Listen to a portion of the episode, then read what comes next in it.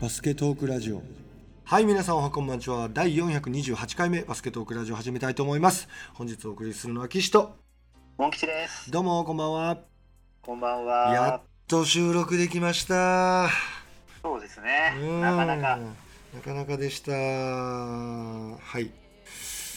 さあそんなこんなのちょっと飛んだバストラですけどバスラジですけど、えー今日はどんな話を教えてくれるんでしょうか？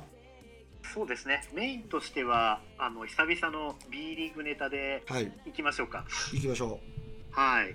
まあこの1週間2週間の間にものすごくううんあの外国籍選手のは動きがあこうすごくてですうね。ーんそうなのうんうん。すごく驚いてるんですけど。ほうほうん。で一番驚いてるのは。ほううんあのーまあ、今年からそのアジア枠っていうのがまあ導入されてですね、うんうんうんうんだから外国人選手2人プラス、えー、と帰化選手もしくはアジア枠の選手をまあ登録できるというか、はいまあ、外国人選手は3人登録できるんだ。うん。でベンチ入りできるのが外国人2人にあとそのさっき言った、えー帰化もしくはアジア枠1人っていう形なので、まあ、機械入れればトータルで要は4人外国人と契約できるっていうことになるわけですよね。うんうんうん契約というか登録できると。登録できると。うんうんそういうこと。うねん、だからまあ金銭的にねうん。こういうコロナの関係なので、うん。そういう中でギリギリの人数で抑えてくるんじゃないかと思いきや、うん。うん、結構ガチガチに固めてきてるチームもありますうんし、うん。うん、で何より今年一番こう B1 チーム全体的に見てて特徴としてうん。見えるのが、うんうん。えー、とインサイドで勝負する選手よりも、うん。今年度からこうフォワードとかうん。ガードもできるようなうん。選手を取りに来てると、なるほど。うん、ちょっと少なかったよねそうですね。これはもともと B リーグの方の大元の方が、うん。あの考えてたこう目論見通りの動きになってきてるっていうことだと思うんですけど、そうなの？うん、っていうのはやっぱり今世界のトレンドがインサイドゴリゴリじゃなくなってきてますから。まあ確かに確かに。うん、でも日本だとそれが通用しちゃうんでね。どうしても、あのそういうバスケットになってるんですけれども、ん。うん、ちょっと素人的な質問していいですか？はい。そのやっぱりこうサイズダウンはしないの？サイズダウン？うん。フォワードにど留学生留学生ちゃうわ。外国人入れるとはい。サイズダウンしてきたりしないの？あーもちろんそういう考えもありますけどうね、ーん。で、まあ世界、うん、えっと、世界的にアウトサイドバスケットがこう言われてるかもしれないんですけど、はい、やっぱりリバウンドの制空権取れるっていうのはやっぱ大きいんかなと思ったりしててうん。そこどうなんだろうなと思ったりするんですけど。うん、全くそこは私もわからないですうね。オフェンスはねやっぱりスピーディーになったりいい面っていうのは結構あると思うんですけど。やっぱ今スペースをしっかりと使うバスケットに変わってるんだと思うし、うんうんうんやっぱり世界がそういう大きくてしかも2メートル10、20でスリーも打てるっていう選手が多くなってきてるんで、うんですから、まあ、今のところはそういうバスケットにあぶれた選手が日本に来てるっていうような見方もできたのかもしれないですね。なるほど。そして日本も世界へ羽ばたきつつあるとそうしていくためにそういう選手を取り始めましたよね。うーんなるほどね。だから前もそのヨーロッパのバスケットっていうところでうん。お話ししたように、ふんうん。やはりもうコートにいる4人5人全部がスリーポイント打てることによって、うん。ゴール下にアタックするためのスペースを逆に作ることができるっていうところですよね。うんうんうんまあ、そういうバスケットをするためにっていう。うんうん。まあストークスにがこうバーンズ選手入れてたみたいに時々ね、はい。ガードやフォワードできるような選手を入れてるチームはあったんですけど、はいはいはいはい。うん、でもこういったルールにすることによって 相手チームもフォワード入れてくる。うん。どっかのチームがフォワードの外国人入れたらそれを止めるために他のチームもフォワード入れるって形で、うんうんうん要するに外国人のプレイヤーが逆に増えて、うんトップリーグにいる日本人選手がうん。あの一定数追いやられるわけですよね。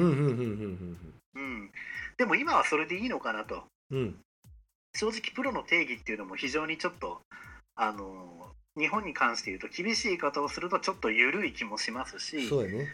うんやっぱりトップリーグがこうでないと、うん。いい選手が世界からもっともっとやってくるリーグに成長していかないと思うので。確かに。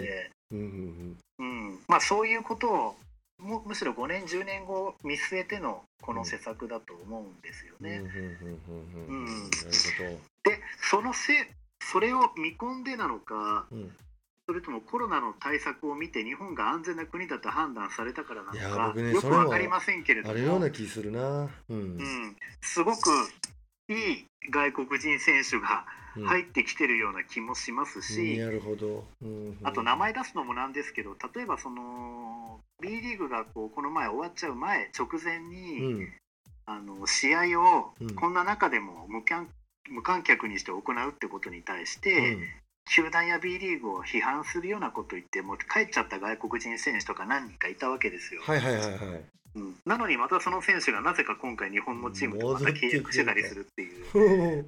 だから当時はやはり何か起これば自分の国に帰って早く身内の顔を見たいとか、うんやっぱり自分の地元が一番、まあ、安全というよりは安心できるっていうスタンスなんでしょうかね。うんうんうんそういう動きがすごく目立った印象はあるん。ですけど、うんうん去年いたほとんどの選手っていうか有名な選手はほぼなんだかんだ言ってまた日本と契約しているので、あうん、ーやっぱり、まあ、お金のお金払いがいいとか、はい。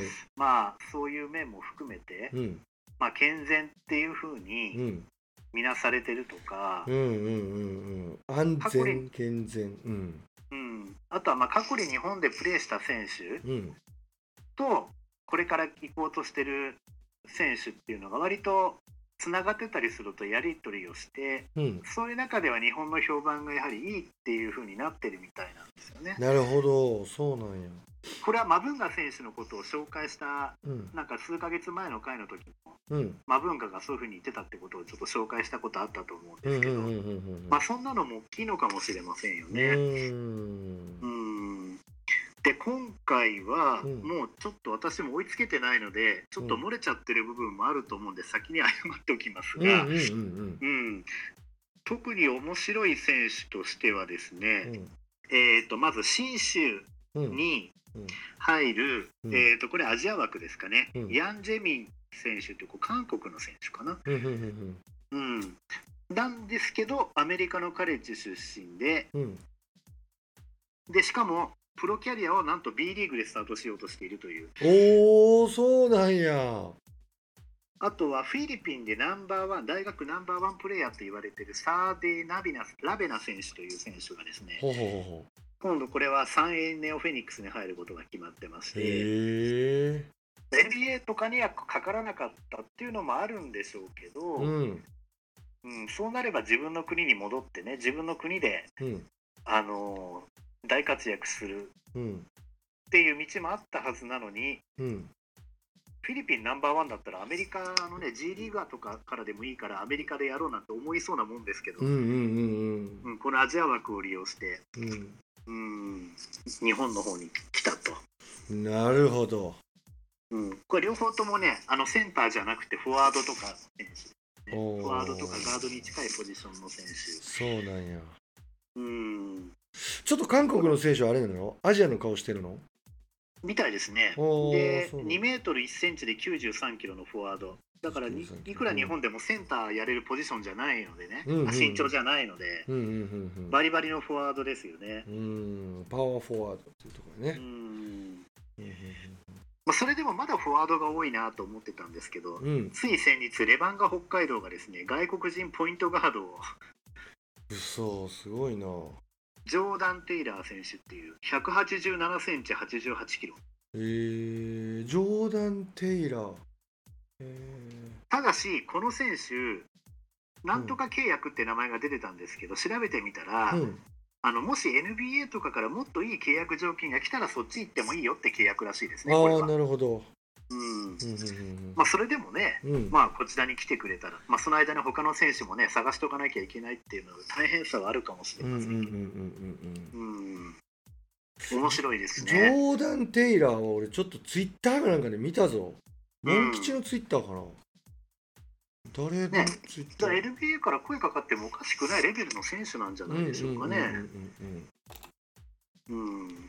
なるほあとはですね、ど。うんもう一つ話題になったのは、ブレックス、宇都宮ブレックスに来る LJ ピークっていう選手ですね。うんうんうんこの選手もね、一応フォワードってなってるんですけど、ガードもできて、うんうんこの選手のなんかこうプレー動画を YouTube に上がってるのを見たんですけど、うんもうね、あの相手がボール運びしてるところを上から当たったりしてる、そういうえー、ディフェンスすごいできる外国人のガードフォワードの選手なんえー、面白いね。見てみたい。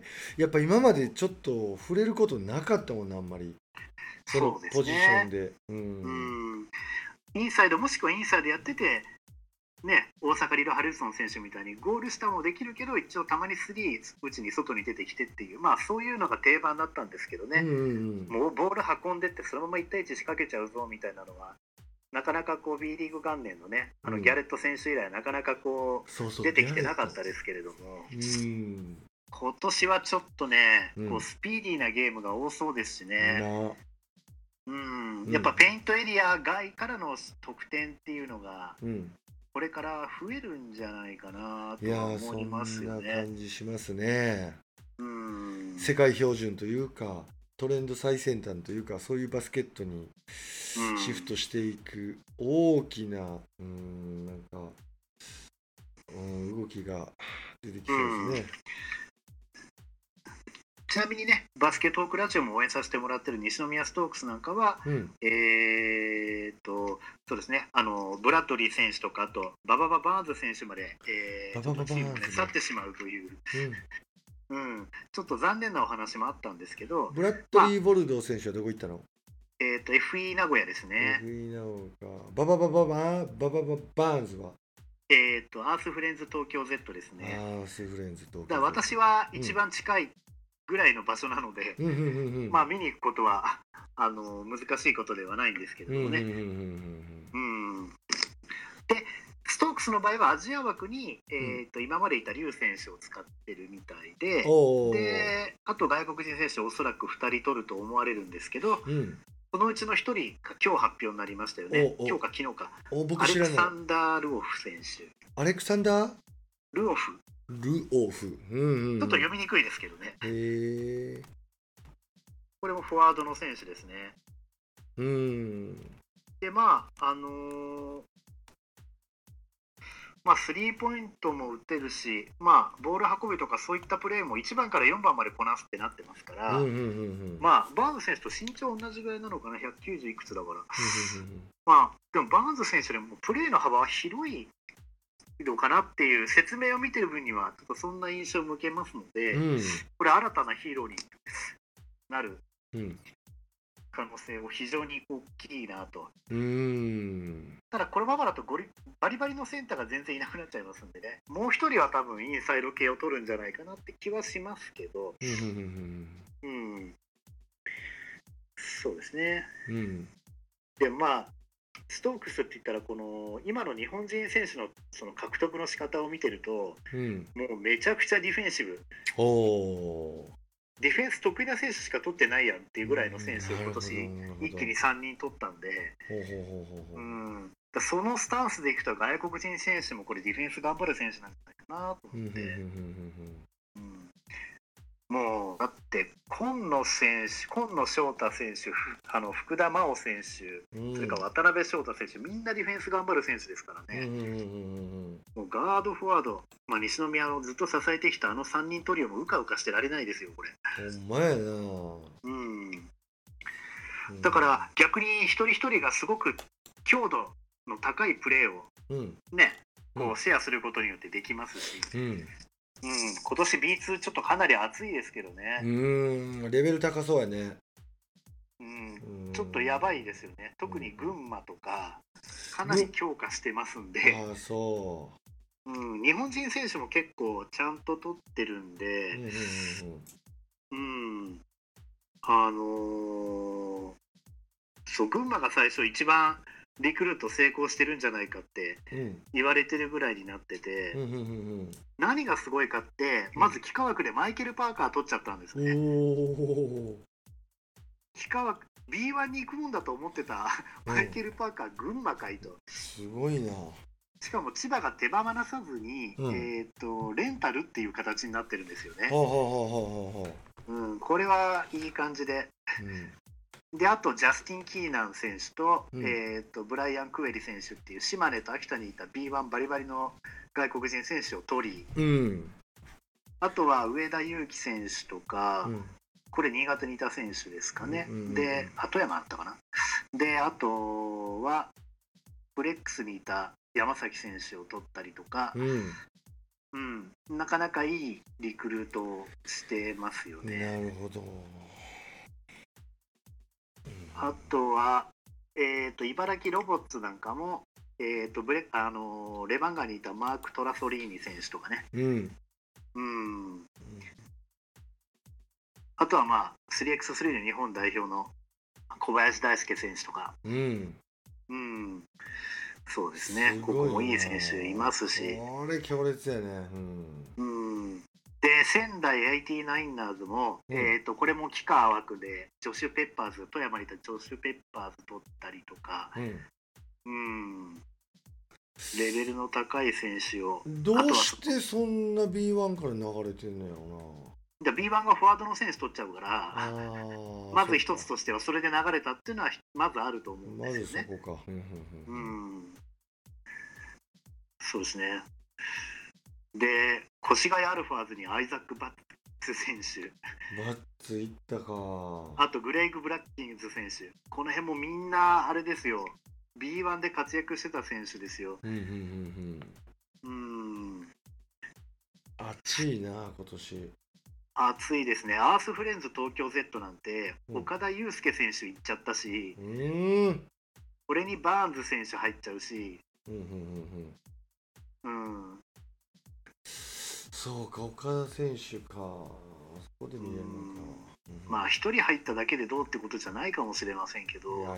でもねこういう選手が来たって結構大きいと思うんですよね、うん確かに。精神的にも、うんでファイティングイーグルス名古屋もそうですね、そのボルト選手は入ったけどこれはもともと B2 とはいえ、うんうん。うん、だからちょっとね B2 はほとんど半分以上3分の2ぐらいのチームが強化に成功してるというか、うんなるほ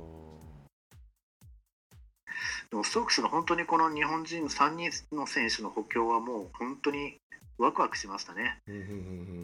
大阪のディフェンスマン、今野選手、うん。うん琉球ゴールデンキングスでは福田真央選手、まあ、キングスだとあまり出番なかったんですけどうんね、うん。青学の頃からディフェンスに定評があって、193センチで、アイスキラー的なことができますしね、渡辺翔太選手は B1 に、B1 復帰に、ねう、ん。新種の B1 復帰にうん。挑戦して、あの貢献してたような選手ですからね。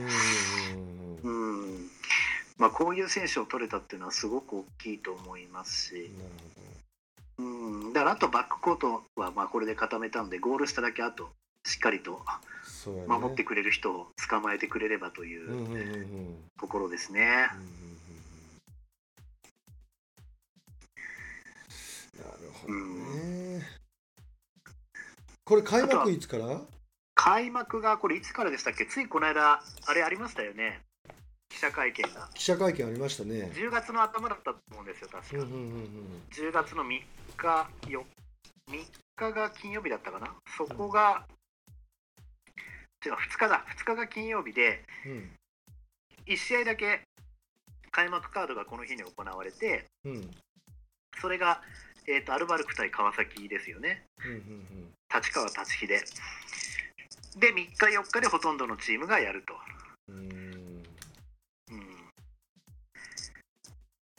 今回ねなんかねこの対戦相手の組み方がねうん。なかなかエキサイティングというかうん。なんか因縁のあるチーム同士で割と組まれてる部分が多くて、え例えば京都対富山。うん。マブンガの古巣対マブンガの 移転し移籍したチームうん。がいきなり当たるとか。うん。あとはキングスのサズヘッドコーチが去年の最後ぐらいにブレックスに移動したんですけどうん。そのブレックス対キングスとか、ほうほうほうほうん、なんかちょっと因縁のあるチーム同士でこれ随分とうまく組んだもんだなっていう。そういうのは多いですね。なるほど。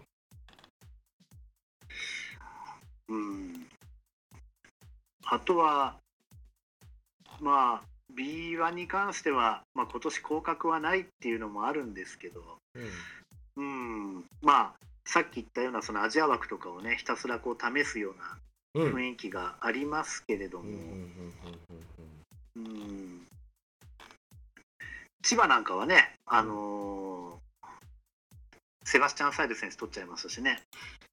そうか。サイズいったんか。サイズとエドワーズうん。が、まあ外あ違う。エドワーズはあれだ。非科枠で。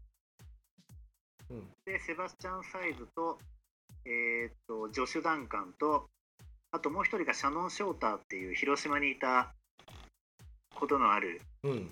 フォワード的なプレーをする選手なんですけど。うんうんうんスリーポイントよく打つ選手ですね。うんうんうん千葉はこの3人。うん宇都宮ブレックスは元キングスのジョシュ・スコット選手を取りましたんでゴール下の点取り屋ですね。うんうん。だこれうまく外国人選手シェアできると思うんですよね。うん。うん今まであのライアン・ロスター選手とジェフ・ギブス選手をちょっとあの酷使しすぎちゃった部分もありますから、うん、逆にジョシュ・スコット選手ってのは大怪我しちゃってるんでね過去に、ああそうかそうか。うん、それでキングスを退団してうん復帰をブレックスで果たすみたいなそんなスタンスなんであんまりたくさん出てるとまたそれはそれで危ないっていうのもあるんで、うんなるほど。うん、だからこういういろんな選手入ることによって面白くなってくると思うし。逆にねアルバルクがあんまり強化してないんですよね。うーんそうなの。優勝したせん優勝した時の選手うん。ほぼ残ってます、おおうんまあ、マチュワン選手っていうのがねーちょっと引退しちゃったんでその分誰か取ることになるとは思うんですけど、うんうんうんうん、あと川崎ブレイブサンダースもうん。あのカルファニとジョーダン・ヒース、うん。はい、去年大活躍した2人とファジーカス選手がいるので、うん。まあ、あと1人誰か取るっていう、うーん。これは観客はいるのかな？いないのかああそういえばそこどうだったんでしょうね。今のとこいないのかな。でもねそうそうそうモン吉すごくない？俺たちさ無観客試合の無観客って言い方よくよくないよって言ってたじゃない。はいはいはい。あれちょっとなんか話題になってたよねテレビのインタビューとかでも。言ってましたね。言ってたよ。あれ無観客は良くないって言って名前を募集しますって言って。うん。で僕が当時ですよ。まだみんはない世間が何も言う前に言ってたのは、メディアブースターズゲームかなんかそんな名前にしたらいいのにって言ってたんですよ。はいはいはいはい。で結局何になったんですか？メディアメディアリモートゲームかなんかそんなんやね。うん、でリモートゲームだとまたちょっと違って見えちゃうんですようんうんうんね。うん。あそうそうリモートゲームか。それちょっと違いますよね。絶対俺の方がいいと思って思いますね。ううん。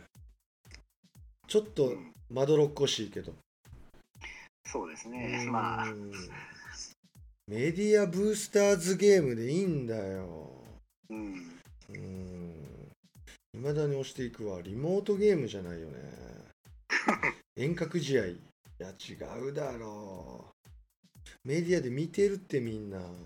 応援してるからメディアブースターズゲームだようん。でも面白いね。やっぱり無 無観客じゃねえんだよやっぱり。うん。うん、そうですね。もういずっと違和感あったもんねそれ。うん。う、ん。そう思いますね。ね。うん、ほんとちょっとこれほんまパワーバランスがごごっそりと変わりそうやしこれ B2 が注目やねこのシーズン、うん、そうですね、うん。B2 は注目ですね、この中から、えー、と上に上がれるチームが、えー、と B1 資格を持っライセンスを持っている中での上位2チームっていうふうにはっきりとうん。今回はうん。発表されましたので、まあどうなるかなっていうところですね、だから結局、今、チームはこうやって強化される流れに B1 もなってますけど、うんうんうん。結果として B1 ライセンス取らないと、まあ、上がれはしないんですけどね。うんうんうんうんううん。ん。だけどまあ本気度が伝わってくるこう獲得の仕方いですよね。や本当にそれ。本気度伝わってくるよね。うん。まあ、B1 は B1 で本気度というよりは明らかにこうバスケをこう日本のバスケを変えようとしてるなって感じたのは、うん。まあ、一つはあの大阪エベッサですよね。うん。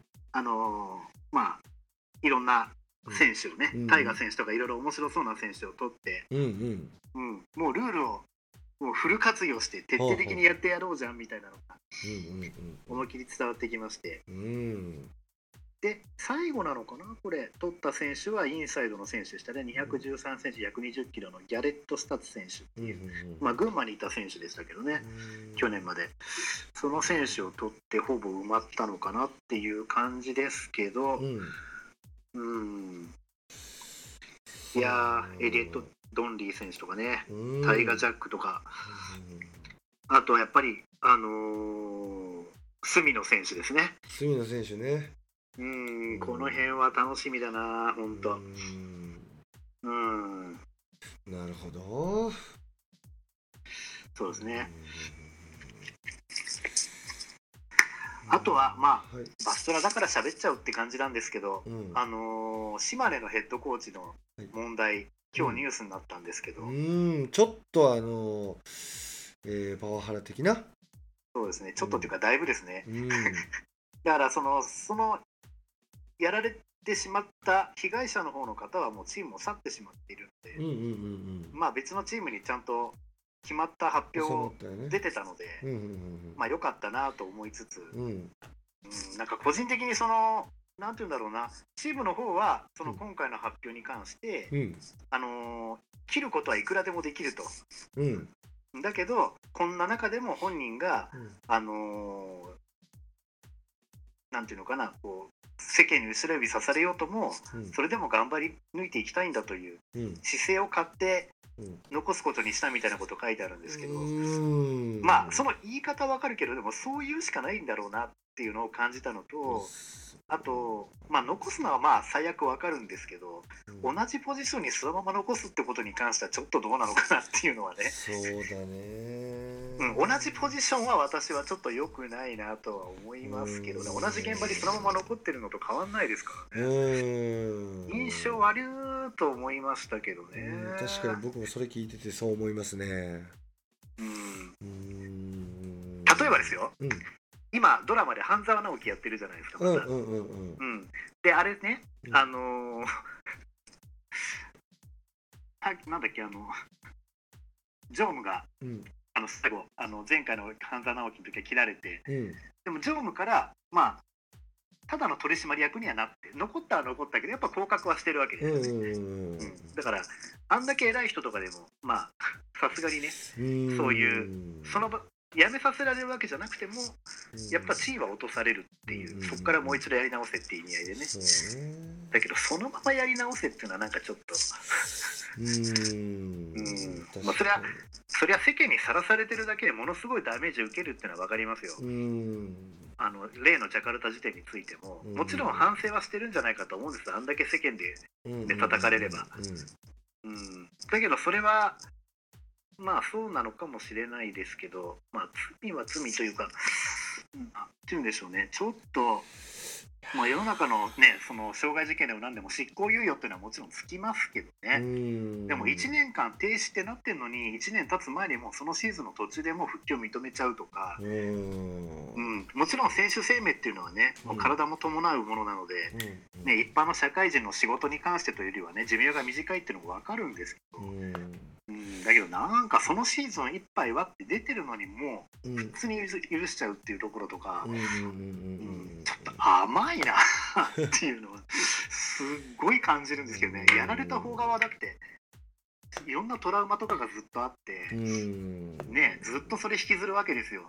確かに。多分上司が変わった瞬間また上司がそういう人だったらどうしようってやられた人っていうのはそういう感覚持っちゃうと思うんですよね、うんだから一生トラウマを持ち続けるわけですよ仕事してる以上は、うん。うん。まあズブズブな感じがするし、まあ、まあ、プロ他にやる人いないでしょうね、プロですからはっきり言ねうん、ライセンスの問題もあるから他にできる人いないでしょういないかもしれないね。うん、多分そういう事情だと思います。だって人がいっぱいいたらわざわざ彼を残すことないですもん、そうやんな。うん。うん。だそういうところがなんかちょっと まだまだ、まあ、コロナで余裕がないのは分かるんですけどね、あとは資格をそのいちいち A か S じゃないと B1 のヘッドコーチになれないっていうのがちょっと、うん。うん。うん、まあそれも必要なんですけど。うんちょっと早すぎたんじゃないかなと思って。そうかなやっぱりね。受けられる人の人数も決まっちゃってるしうん。もうなんか一部の人でたらい回しにするしかないみたいな。うんうんうんううん。ん。なんかそんな風になっちゃう気がするんでうん。もうちょっとなんて言うんだろう。ん。う一応 B 級まではうん。ヘッドコーチ OK とかにするとうん。もっと資格を持つ人がいっぱいになるからうんうんうん。その中で本当にいい人をねうん選ぶっていうスタンスにできるんじゃないのかなってちょっと思いちゃいましたけどうね。ん確かに。うん。うん。ただある程度の人数までだいぶもう A 級が増えたなってなってきたら A 級以上じゃないと絶対ダメってすべきだと思うんですけど、うんうんうんうんまだ4シーズン目ぐらいでねしかも急にルール変わってまだ取れてないのに見込みだから一応 A ってことにしといていいよっつってこう無理やりやらせてるようなところもあるじゃないですか、あるあるあるある。うん、だからそういう段階なんだったらね。うん。今のこの 結局どこどこ終わったコーチは今度はどこどこ行ってる。なんか本当ただコーチ取っ替えてるだけみたいなね。うんうんうん。見てるともうそうとしか見えないようなうんうんうん。外国人選手なんかもそんなとこありますけど、ううん、もうなんか言い方悪いですよ B3 なんて選手がシャッフルされてるだけですからね見てて。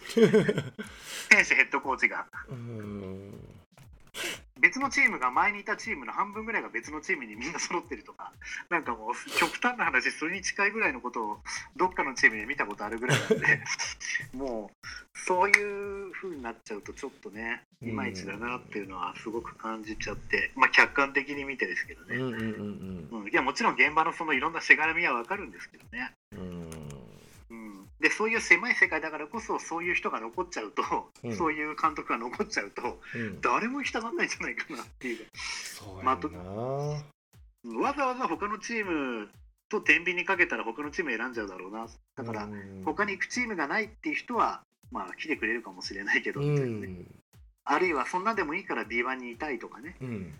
うん、そういうんだったらまあもしかしたらって感じしますけど、うん。ちょっと難しいでしょまあただもちろんその全員が全員ねそのヘッドコーチのことを嫌ってるわけじゃなくてうん。むしろ仲良かったりとかねうん。以前世話になったことあるからむしろ僕はあの人の持ちところでやりたいなんて言ってる人も中にはいるかもしれない。うん。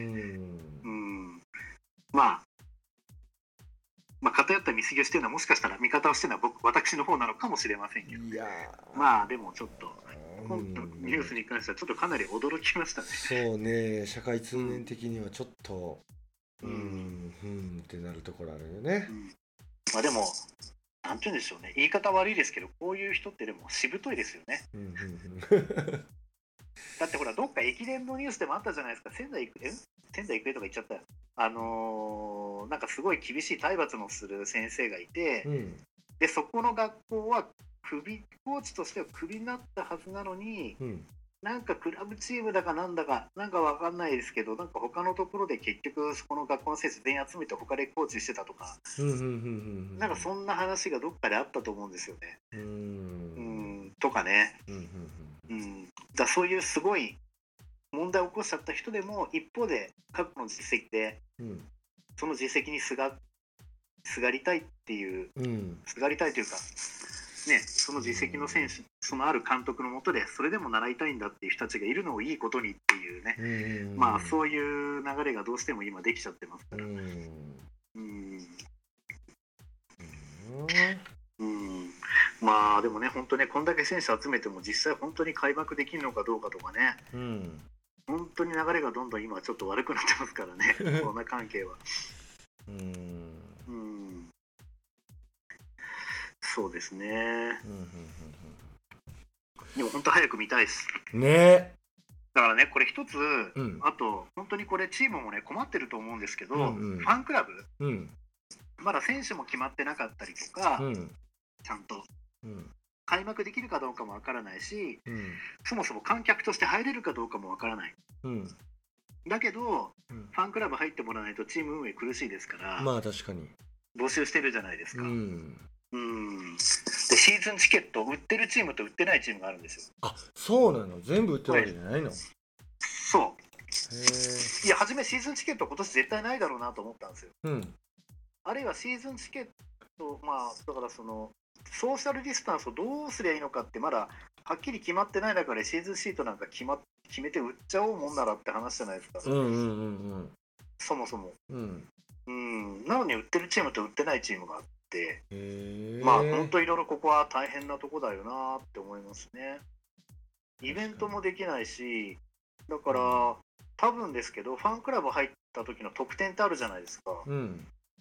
だからそういうこう試合ができなかったり、選手を呼んでのこういろんなサービスがね、今できない以上、うん。そういったところのこう商品みたいなものをうんちょっとグレードアップさせたりとかね。う、んうんうんうん、そんな風にしててるチームなんかもあるでしょうし、前は例えば T シャツだけだったのが T シャツにマフラータオルもつけるとかね、うん。うん例えばそういったところでちょっとグレードアップしたりしてるようなチームなんかもあるんでしょうし、うん。その分ね、運営本当大変ですよね。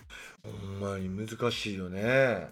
うん。対応難しいと思そうですよ大体試合もあるかどうか分かんないし選手もまだちゃんと決まってないのに、うん、何がファンクラブなんだろうみたいなね。もうそういうのってあるじゃないですか、うんうんうん。だからまあ、ね、グッズなんかはどんどんね決まってる選手が出したりとか、うん。うん、あとあれでしたよね。ストークスといえばあの松崎選手がうん。あのあれお父様が作られてる T シャツでしたっけ？ああ松見堂さんね。うん。そうそうそう。あれの売り上げのなんか一部をうん。熊本の方のそうそうそうそうそう。っていうね、うん。うん、まあ、ああやって選手たちがこうやって実際こうやって動いてくれるようになったっていうのはすごくいいことですよね。うんうんうんうんうんこういうのってファンの人もね乗りやすいですしね。うんうん。うん、ほんまに。買うことで寄付ができるっていうやつやもんね。うん、うん。やっぱプロ選手だからこそできることうん。何なのかってことをね、そうですよごくこうなんか分かってらっしゃるっていうか、うんうんうんいい試みじゃないかなって本当思いますし。確かに確かに。うん、うんそうですね。そうやなうんはいまあ、あとはちょっと、まあ、もう一回整理をしてですね、はい。この選手に関してとか、見どころっていうところをまた、ちょっと何回かに分けて、いろいろ取り上げて、報告はしていきたいなと、まあ、次回以降にでも、とは思ってるんですけど、うん。なるほど。あとは、ちょっはい。とここからは駆け足で話しちゃいますけど、はい。実は私、昨日い。ある講義を受けてたんですね、ほうほうセミナーで。ほう。ん、これはう。んあの日本で代表のアソシエイトコーチをやってらっしゃったり、今は X3 のヘッドコーチかな、あのうん。トーステン・ロイブルさん、はい、あの方のあのクリニックっていうのは、実は月に1回、埼玉の大宮北高校っていうところで行われてるんですけど、まあ、私はもともといろいろあってい、いろんなことと曜日が重なっちゃってて、全然行けてなかったんですが、はいはいはい。今回、それを Zoom でやるってことで、なるほど。私、参加できたんですけどね。うんうんうん。でその参加しようと思った一つの理由としては、はい。その今回のローブルさんのその講義っていうのは、はいえっ、とまあこうやってコロナで、はい。まあ、しばらくならできてなかったうん。ところからうん。チームの練習を復帰したとしてですねうん。どうやってチームをこう作っていくかっていううん。ことについての話だったんですよね。うんうんうん。うん。まあ結局そのもう何ヶ月間もやってない中で、うん。今まで通りまたやってた元の3ヶ月前と同じ練習いきなりしようとすると当然ね良くないことが起こりうるわけで、はい。うん。だから、まあ、海外なんかではあのどうやってあの、うどういう順番でうん。あの練習を組み立てていってるのかどうかとか、うんうんうん。まあ、そんな話をしてくれたんですよね。うんうんうんでそもそもっていうところで、うんうん。日本は年がら年中トーナメントだなんだっていうのがあるもんだから、はいはいはいはい要はコーディネーショントレーニングというか、はい。うん、そういう自分のスキルを徹底的に磨く。ああそういう自分と向き合う時間みたいな？そういうのがない、うん。うん、まあなんて言うんでしょうね。例えば前これもマブンガ選手の時のあれで話したことあるんですけど、うん。マブンガ選手ってシーズンオフになると、うん。もう自分がもう決めたそういうスキルコーチのもとに行ってひたすら今だともうここ何年かずっとピックアンドロールのパスの練習ばっかりしてるらしいんですよね。なるほど。そこをひたすら。うんだから、なんて言うんでしょうね、一番彼が一番言いたかったことっていうのは、うん。あのーまあ、全ての危機はチャンスでもあると。うん。要はあのーバスケットそのものができないってことに関しては確かにデメリットかもしれないけれども、うんうん大会がないためにないがゆえに弱点克服にじっくり取り組める、なるほど。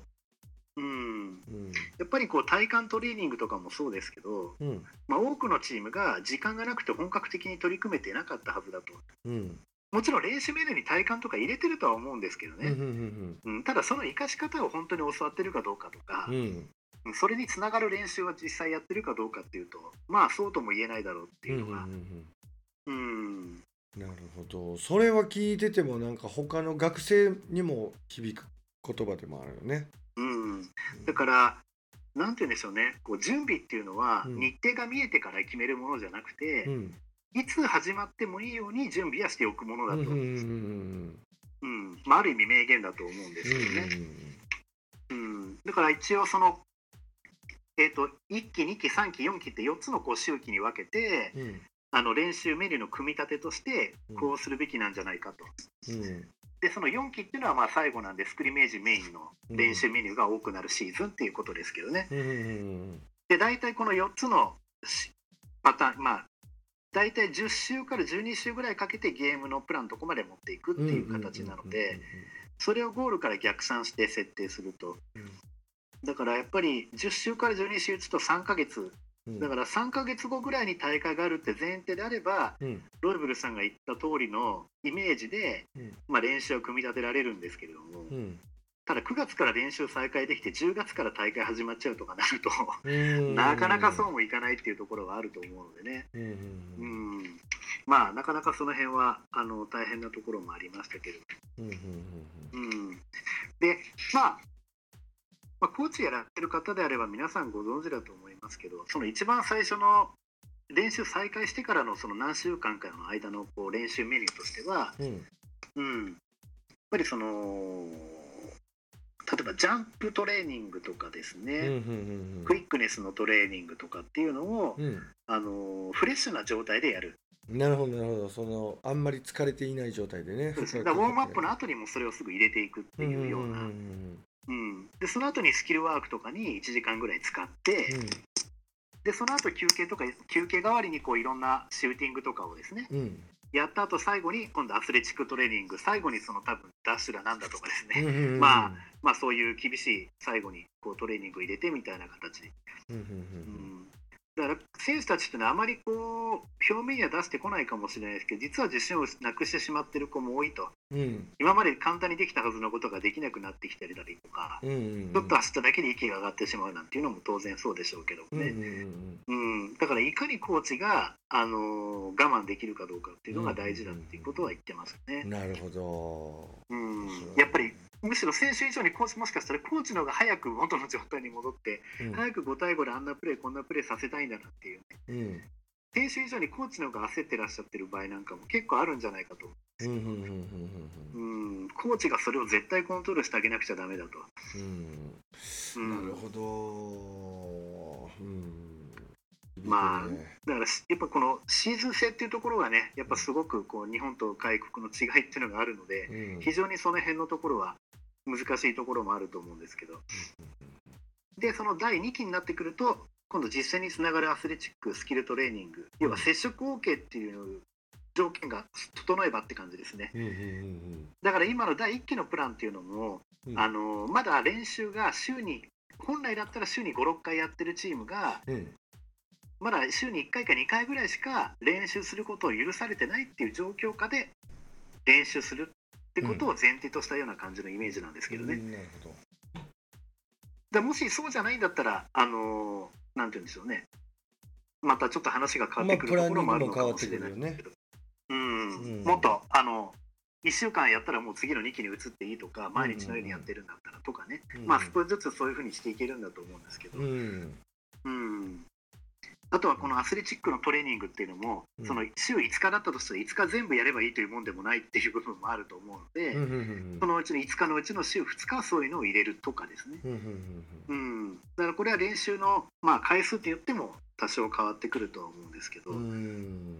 んで第2期ぐらいになってくると、まあ、持久力がまだ戻ってないので、うん。持久力を戻すための練習っていうのも必要になってくると、それとあと接触っていうところですうんね。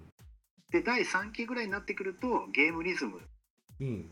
ていうものをやっぱりこう養っていくっていうことで、うん。まあ、2対23対3とかのドリルとかもどんどん入れていったりとか、うんうんうんあとはちょっと練習メニューの中でも競争性の高いものっていうのをちょっと取り入れていくというようなですね。なるほどなるほど。うん。うん。だからまああのーもうここになってくるとねあのスクリメージを結構メインにする1個前のタイミングとこまで来てるので、うんまあ、ウォームアップで、えー、と結構ファンダメンタルとかパスシューティングドリルスキル的なものとかを入れてってうん。その後、まあまたクイックネスジャンプのトレーニングも、まあ、週に12回分ぐらいは入れて3回ぐらいかうん。は入れてって、うん。その後にもうチームワークですね。3対34対45対5、うん。まあ、こういったものを多く入れていく。うんであとは最後でその後シューティングなんかも入れつつ最後の方に今度ファーストブレイクのインターバルとかですね、うんもっと実践的にボールを使って今度走るだなんだっていうような、まあ、そういう練習を入れていくと、うん。うん、で最後になればまああもう本当にスクリメージメインっていう形になってくるので、とにかくあのチーム複数人数でやるようなプレーをとにかく多く入れていくというようなね。うん。あとはドリブルレイアップとかも結構バリエーションをどんどん増やしていく。うんうん、でレイアップなんかは割とこうオーバーレイアップっていうんですかねあの上から打つレイアップですね、はいはいああいうのをどんどん入れてみたらどうでしょうなんて話をしてましたけどね、んうん。うん。なるほど。まあ、あとはそのプレイヤー自身がやっぱりもう、ね、今の一番最上級生なんてもうだいぶモチベーション下がったりしてるっていう子なんかも多いのかもしれませんけど、うん。まあでもとにかく、あのーなんて言うんでしょうね、コーチとしては、まず声か、あの一人一人とこう話す場を作って、うん。まあ、そういう場があれば、作れるようであれば、うん。うん、まあ、とにかく将来、どんな自分になりたいのかってことをやっぱ生徒に尋ねてほしいと、選手に。うん、今どんな状況で、明日または将来、自分はどんな自分になりたいのかと、これはバスケに限らず、バスケに限らずっていうのはなぜかといえば全員が全員バスケで食べていくわけじゃないから、うんだからこそどんな人になりたいかってことが重要だと、うん。うん、じゃあその明日のために自分自身で今何頑張ってますかと、うん。うん、自分自身でどうなりたいかっていうのを描けているのかどうか、うん。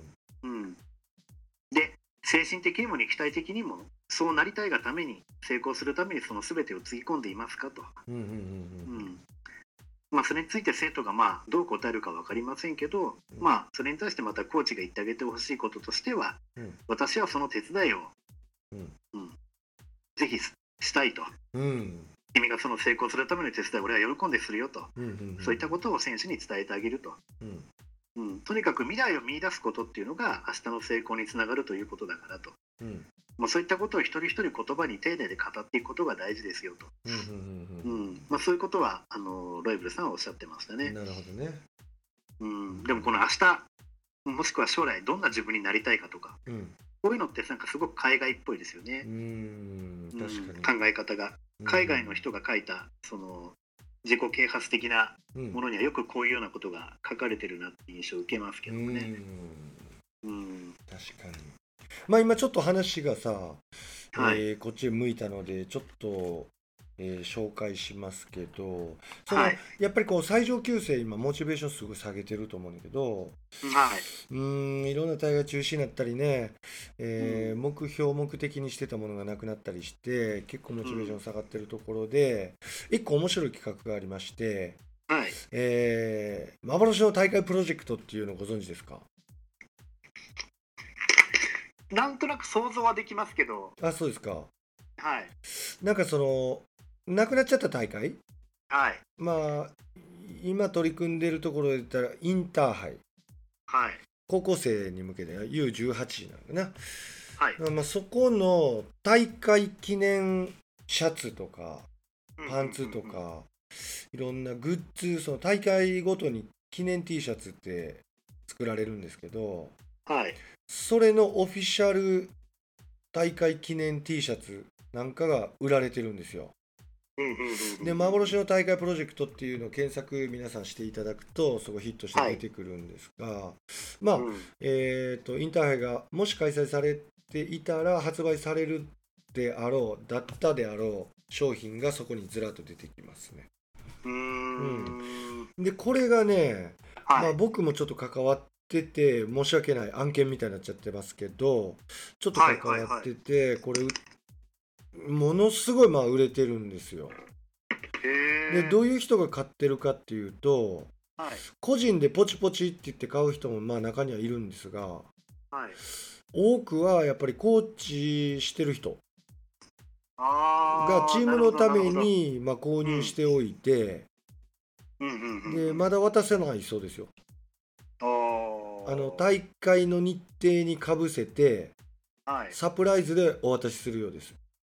へうーんこの渡し方も粋やしうん。で、まあ、大会こそなくて決着はつけてないんだけどまあ俺たちのな俺の中では、まあ、お前たちインターハイ出場に値するんだよって言って渡すっていうそういうことをやられてるチームなんかがあったりして。まあ面白いなと。僕も面白いなと思ったしこのうん。やっぱりバスケウェアを売ってる本業がね、まあ、そういう仕事してるんですけど、まあ、コーチングはい。してる以外にね、そういう仕事してるんですけどい。や、はい本当にこれは社会のために何かできることの一つなんかなと思って、まあ、積極的にこう宣伝して友達に教えたり知り合いでコーチングしてる人がいたらこう教えてあげたりしてうんまあ、ウェブでもヒットするんですけどこうやって紹介すると何かこう子どもたちに希望を与えられるのかなみたいなそういうふうなことを思って今ちょっとちらっと。まあ本当はねずっと前からやってたんですけど話が向いた時に言わないとなんかあなんかやなんていうかなやらしいなと思ってなかなかこう紹介しなかったんですけどまあそういうことをやっています、これちなみに全中も今から売り出すんですけどうんまあなかなか大人のできる子どもたちへの粋な計らいなのかなというふうに感じたりして、えー素晴らしいですね。やっています。やっぱり世の中、うんとにかく今できることをやろうっていう動きがすごくねいう出てる気がして。うん。本当びっくりしますけど、うん感動する出来事も結構ありますね。うん、そうやんな。うん。まあちょっと話がそれたついでにもう一つもう一発はい。岸隊長言っていい？はいこれ。も全然関係ないですよ。もうリスナーさんもびっくりするほど関係ないからあんま期待しないでほしいんですけど。そうなんですか。僕最近ちょっと体調悪くてで自覚はないんですよそんなストレスなんか受けてるつもりもないし、はい。結構楽しく毎日を過ごしてる方だと思ってるんですけどはい。先日ちょっと病院へ行ってまいりましてええ。あの唇が4倍ぐらいになりましてもうそりゃ。ゃそりゃもう体調の唇がもう超セクシーな感じになってましてええ。めっちゃびっくりしてね夜中にもうちょっともうほんま口が開かないぐらい唇下唇だけなんですよそれああ、はいはいはいはいはいもうはい。ボコーンって腫れてなんじゃこれとうん。ほんでもうすぐ救急まあそのねアレルギーのジンマシンかなと思ってはい。めちゃ唇かゆいしうんで書けば書くほどバンバン腫れていくしうん。最初倍ぐらいになった時にうわやばいな思ったんですけどもうほんまマックスの時4倍ぐらいになったんですよええ。下唇が。うん。もうこれ救急やって言って救急電話してで、まあ、アレルギーないですかとか言っていろいろ聞かれてるんですがアレルギー持ってないんですよね僕はいはいはいはい。もうこんなん初めてででもアレルギーだと思いますみたいな話になってまあ様子見てください翌日に病院行ってくださいってなって行ったんですよはい。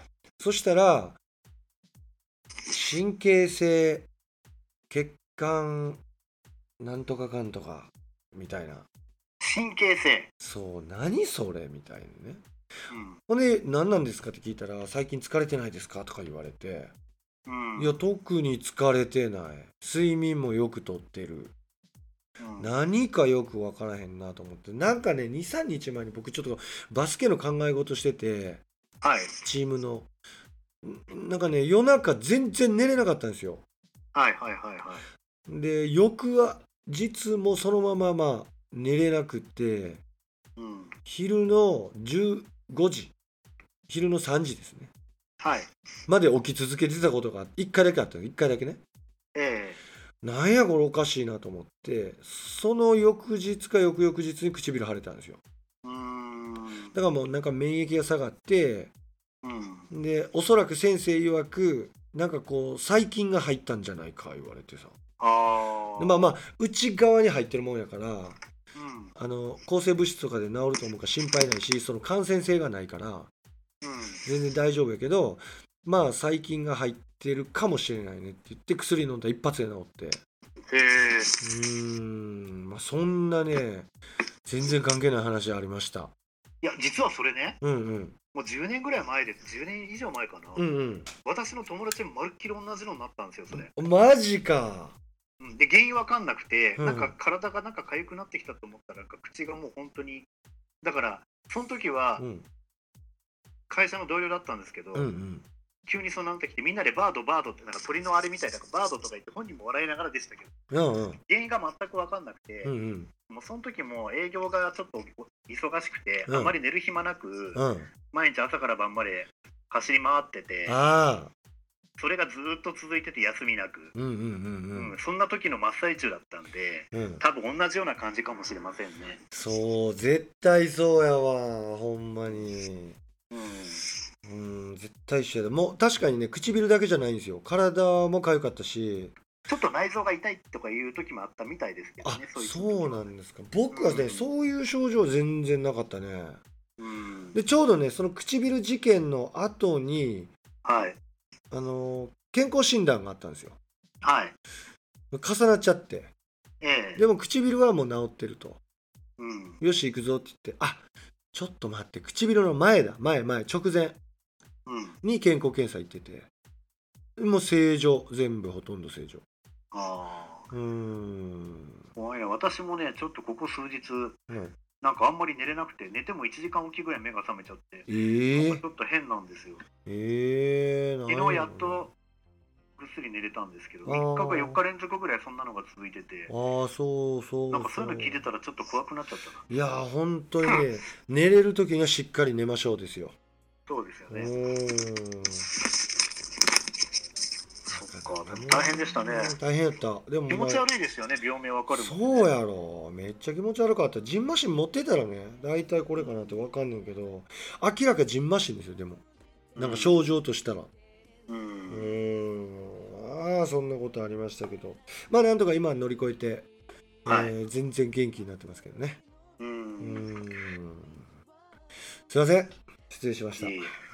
あと最後に一つだけ紹介したいのがあって、はいはい紹介しまあそのバスケットスキルとかをね、はい。一人でもこうできるときにはどんどん、ね、準備してやれることをやるなんていうことをね、ロイブルコーチが言ってましたけど、はい。その私自身が今、すごくいいなと思ってるのが、ほうほう。まあ、今いろんなこうスキルを紹介する、ねうん。その YouTube とかすごいある中で、うん。えっ、とね、これ、チャンネル名はこれ、バスケットマン山本修介。ほうほうほあの筑波大からレバンが北海道行った後アルバルクにも一時期あの登録されてた山本修介選手がほう。今回また、えー、と選手兼スキルコーチっていうまたすごく珍しいパターンでの契約を果たしてるんですけどね。へー。サンエネオフェニックスに。へこの山本選手のね YouTube のドリブルスキルのはすごくいいです。ああそあのいわゆる、うん。あのダムダム系をいろいろやらせるとかっていうよりは、うん。あのポケットドリブルの重要性だったりとか、ほうほうほうほポケットドリブルを使ったそのクロスオーバーとかですね、ううんうん。今回なんかは最新版だとうん。この前、あの女子あのー引退したばかりの藤岡選手をゲストに呼んで藤岡選手ってすごいんですよキラークロスオーバーが。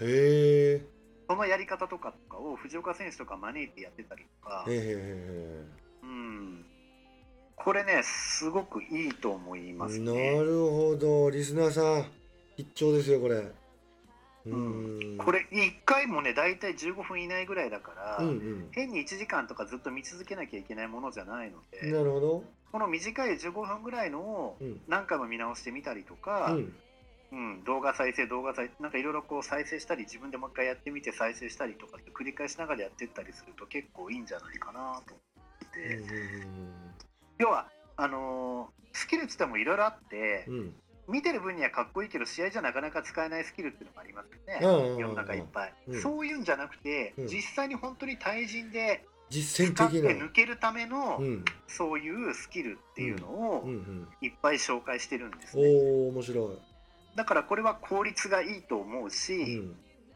多分これを年間通して練習してったりしたらだいぶ上手くなるんじゃないかなってへいうえ気はしますね。うんうんうん。うんいやー後で見てみよこれはねモン吉おすすめです。特に私はこの山本選手に会ったこともないしそういう特別なそういう忖度のあれはなくて、うんうんうん。まあいろんなのをこう見ていく中で、うん。このオフの期間の間にですねいろいろと、いろんなの見たんですけど、うん。